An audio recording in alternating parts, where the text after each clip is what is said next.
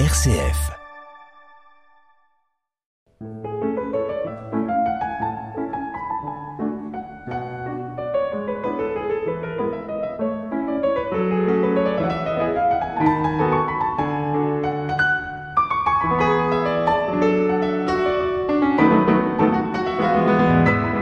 Correspondance. Martine Jacob. C'est à Rouen, le 12 décembre 1821, que naît le fondateur de la littérature moderne. Nous nous sommes tous un jour plongés dans l'éducation sentimentale ou dans Madame Bovary, Bouvard et Pécuchet. Correspondance est consacrée aujourd'hui à Gustave Flaubert et à sa correspondance avec Louise Collet. Louise Collet, une femme de lettres, qui réunit autour d'elle des écrivains en vogue, Alfred de Vigny, Alfred de Musset, qui seront ses amants, et puis Gustave Flaubert. Une relation orageuse faite de ruptures et de réconciliation. Louise Collet deviendra sa confidente et sa muse. Alors qu'elle tient déjà une place dans le monde littéraire mondain, elle fera profiter Flaubert de ses relations alors qu'il n'a encore rien publié et que l'éducation sentimentale est encore dans ses tiroirs. Voici une lettre que Gustave Flaubert écrit à Louise Collet dans la nuit du 8 au 9 août 1846. Le ciel est pur, la lune brille. J'entends des marins chanter qui lèvent l'ancre pour partir avec le flot qui va venir. Pas de nuages, pas de vent. La rivière est blanche sous la lune, noire dans l'ombre. Les papillons se jouent autour de mes bougies et l'odeur de la nuit m'arrive par mes fenêtres ouvertes. Et toi Dors-tu? Es-tu à ta fenêtre? Penses-tu à celui qui pense à toi? Rêves-tu? Quelle est la couleur de ton songe? Il y a huit jours que s'est passée notre belle promenade au bois de Boulogne. Quel abîme depuis ce jour-là. Ces heures charmantes pour les autres, sans doute, se sont écoulées comme les précédentes et comme les suivantes, mais pour nous, ça a été un moment radieux dont le reflet éclairera toujours notre cœur. C'était beau de joie et de tendresse, n'est-ce pas, ma pauvre âme? Si j'étais riche, j'achèterais cette voiture-là et je la mettrais dans ma remise sans jamais plus m'en servir. Oui, je reviendrai bientôt, car je pense toujours à toi, toujours. Je rêve à ton visage, à tes épaules, à ton cou blanc à ton sourire, à ta voix passionnée, violente et douce à la fois, comme un cri d'amour. Je te l'ai dit, je crois, que c'était ta voix surtout que j'aimais. Merci de ta bonne lettre, mais ne m'aime pas tant, ne m'aime pas tant, tu me fais mal. Laisse-moi t'aimer, moi. Tu ne sais donc pas qu'aimer trop, ça porte malheur à tous deux? C'est comme les enfants que l'on a trop caressés étant petits, ils meurent jeunes. La vie n'est pas faite pour cela, le bonheur est une monstruosité. Punis sont ceux qui le cherchent. Avant de te connaître, j'étais calme, je l'étais devenu. J'entrais dans une période virile de santé morale. Ma jeunesse est passée. La maladie de nerfs qui m'a duré deux ans n'a été la conclusion, la fermeture, le résultat logique. Pour avoir eu ce que j'ai eu, il a fallu que quelque chose antérieurement se soit passé d'une façon assez tragique dans la boîte de mon cerveau. Puis tout s'est rétabli. J'avais vu clair dans les choses et dans moi-même ce qui est plus rare. Je marchais avec la rectitude d'un système particulier fait pour un cas spécial. J'avais tout compris en moi, séparé, classé, si bien qu'il n'y avait pas jusqu'alors d'époque dans mon existence où j'ai été plus tranquille, tandis que tout le monde au contraire trouvait que c'était maintenant que j'étais à plaindre. Tu es venu du bout de tes doigts remuer tout cela. La vieille lie a rebouilli, le lac de mon cœur a tressailli. Mais c'est pour l'océan que la tempête est faite. Des étangs, quand on les trouble, ils ne s'exhalent que de malsaines odeurs. Il faut que je t'aime pour te dire cela. Oublie-moi si tu peux, arrache ton âme avec tes deux mains et marche dessus pour effacer l'empreinte que j'y ai laissée. Allons, ne te fâche pas. Non, je t'embrasse, je te baisse, je suis fou. Si tu étais là, je te mordrais. J'en ai envie, moi, que les femmes raillent de ma froideur et auxquelles on a fait la réputation charitable d'en pouvoir user, tant j'en usais peu.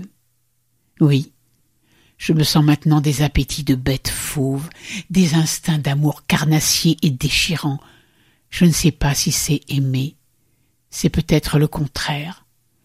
Peut-être est-ce le cœur en moi qui est impuissant. La déplorable manie de l'analyse m'épuise. Je doute de tout et même de mon doute. Tu m'as cru jeune et je suis vieux. J'ai souvent causé avec des vieillards des plaisirs d'ici-bas, et j'ai toujours été étonné de l'enthousiasme qui ranimait alors leurs yeux ternes, de même qu'ils ne revenaient pas de surprise à considérer ma façon d'être.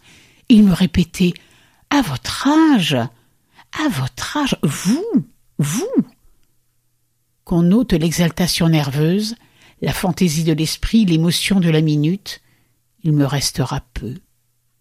Voilà l'homme dans sa doublure. Je ne suis pas fait pour jouir. Il ne faut pas prendre cette phrase dans un sens terre à terre, mais en saisir l'intensité métaphysique. Je me dis toujours que je vais faire ton malheur, que sans moi ta vie n'aurait pas été troublée, qu'un jour viendra où nous nous séparerons. Alors la nausée de la vie me remonte sur les lèvres, et j'ai un dégoût de moi-même inouï, et une tendresse toute chrétienne pour toi. D'autres fois, hier par exemple, quand j'ai eu clos ma lettre, ta pensée chante, sourit, se colore et danse comme un feu joyeux qui vous envoie des couleurs diaprées et une tiédeur pénétrante. Le mouvement de ta bouche quand tu parles se reproduit dans mon souvenir plein de grâce, d'attrait, irrésistible, provoquant. Ta bouche, toute rose et humide, qui appelle le baiser, qui l'attire à elle avec une aspiration sans pareille.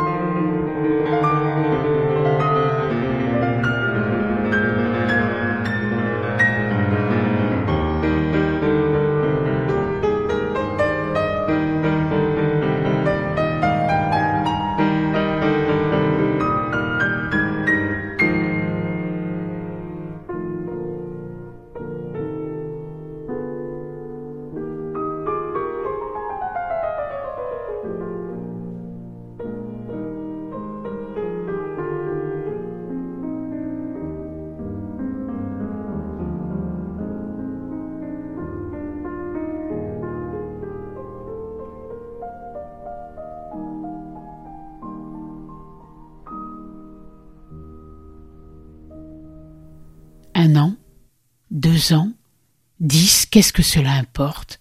Tout ce qui se mesure passe, tout ce qui se compte a un terme. Il n'y a en fait d'infini que le ciel qui le soit à cause de ses étoiles, la mer à cause de ses gouttes d'eau, et le cœur à cause de ses larmes. Par là seule il est grand, tout le reste est petit. Est-ce que je mens? Réfléchis, tâche d'être calme, un ou deux bonheurs le remplissent, mais toutes les misères de l'humanité peuvent s'y donner rendez-vous. Elles y vivront comme des hôtes. Tu me parles de travail. Oui, travail, aime l'art. De tous les mensonges, c'est encore le moins menteur. Tâche de l'aimer d'un amour exclusif, ardent, dévoué. Cela ne te faillira pas. L'idée seule est éternelle et nécessaire. Il n'y en a plus de ces artistes comme autrefois, de ceux dont la vie et l'esprit étaient l'instrument aveugle de l'appétit du beau, organes de Dieu par lesquels il se prouvait à lui-même. Pour cela, le monde n'était pas. Personne n'a rien su de leur douleur. Chaque soir, ils se couchaient tristes et ils regardaient la vie humaine avec un regard étonné, comme nous contemplons des fourmilières. Tu me juges en femme. Dois-je m'en plaindre?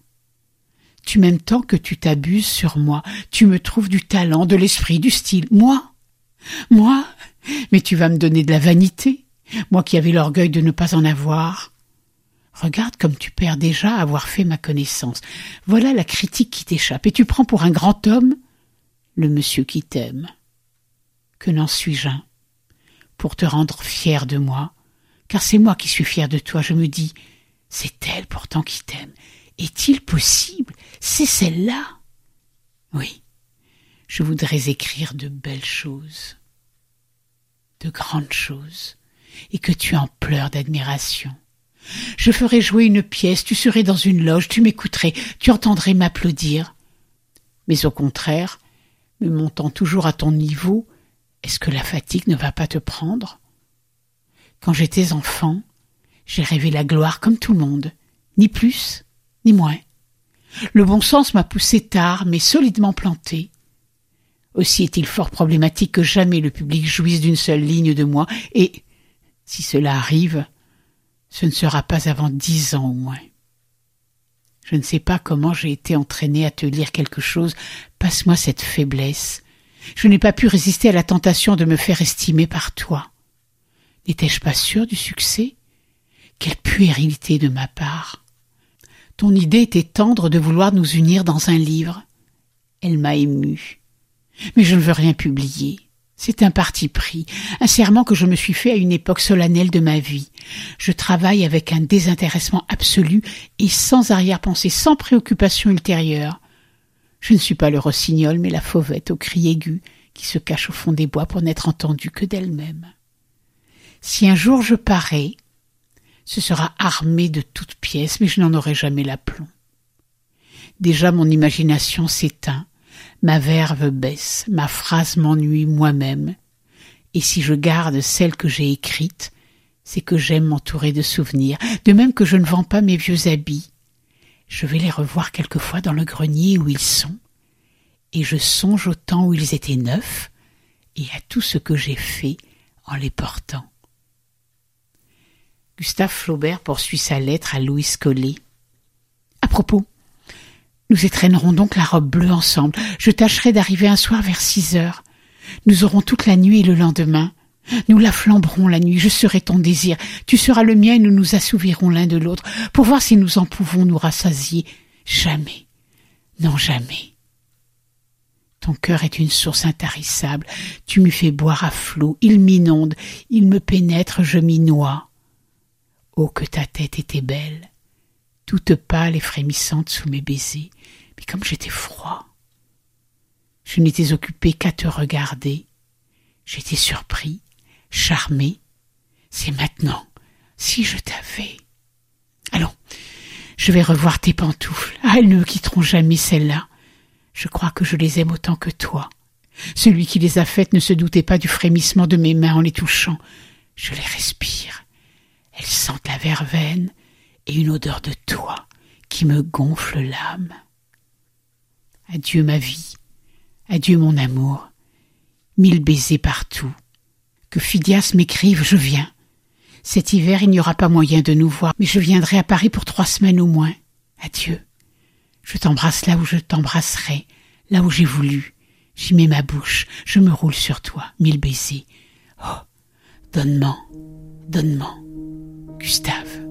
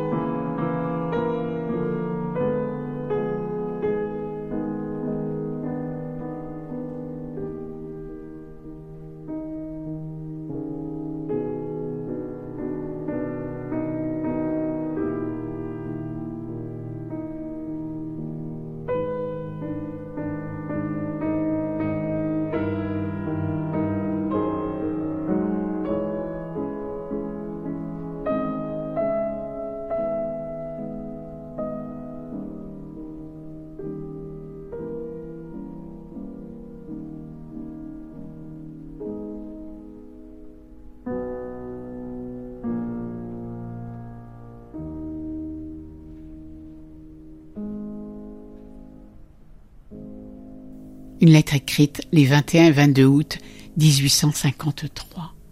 Gustave Flaubert à Louis Collet. Si vous voulez à la fois chercher le bonheur et le beau, vous n'atteindrez ni à l'un ni à l'autre, car le second n'arrive que par le sacrifice.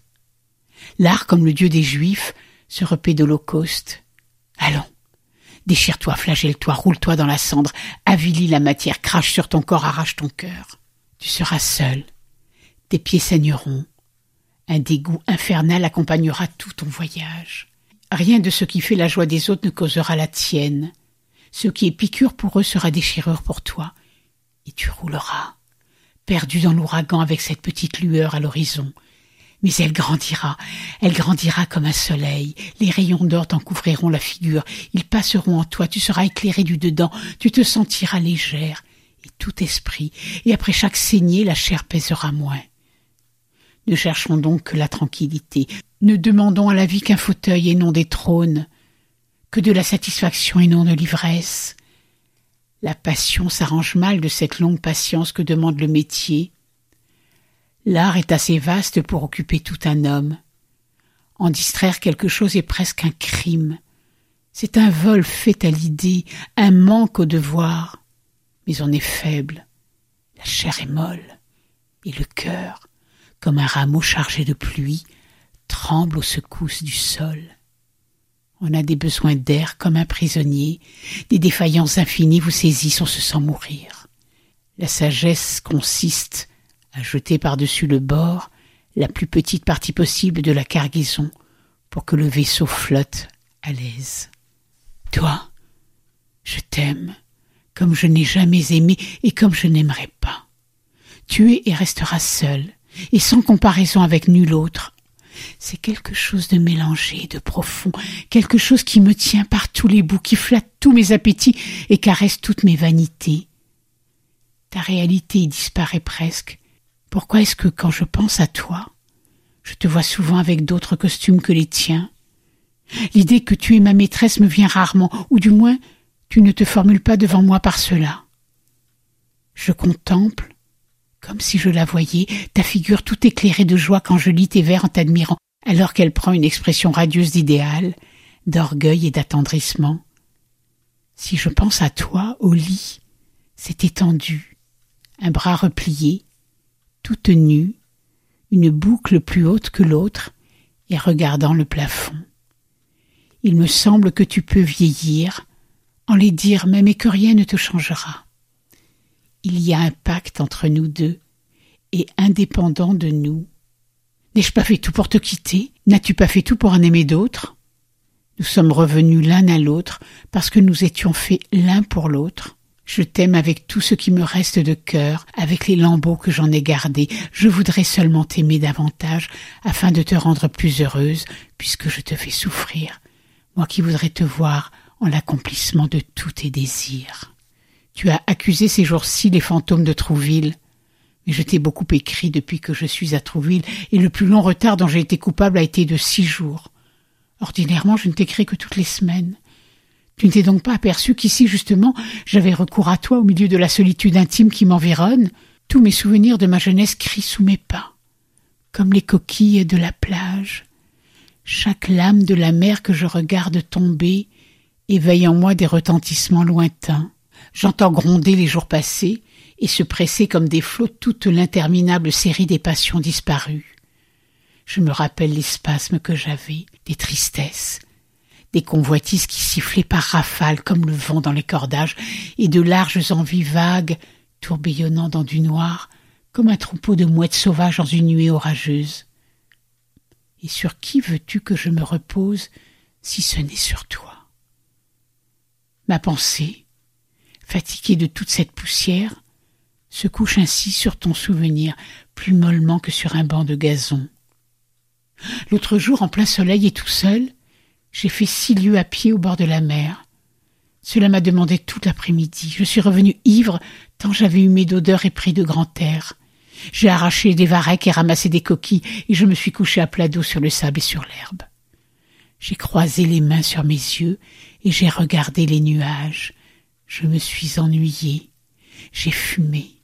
J'ai regardé les coquelicots. Je me suis endormie cinq minutes sur la dune. Une petite pluie qui tombait m'a réveillée. Quelquefois j'entendais un chant d'oiseau coupant par intermittence le bruit de la mer. Quelquefois un ruisselet, filtrant à travers la falaise, mêlait son clapotement doux au grand battement des flots. Je suis rentré comme le soleil couchant dorait les vitres du village. Il était marée basse. Le marteau des charpentiers résonnait sur la carcasse des barques à sec. On sentait le goudron avec l'odeur des huîtres. Gustave Flaubert.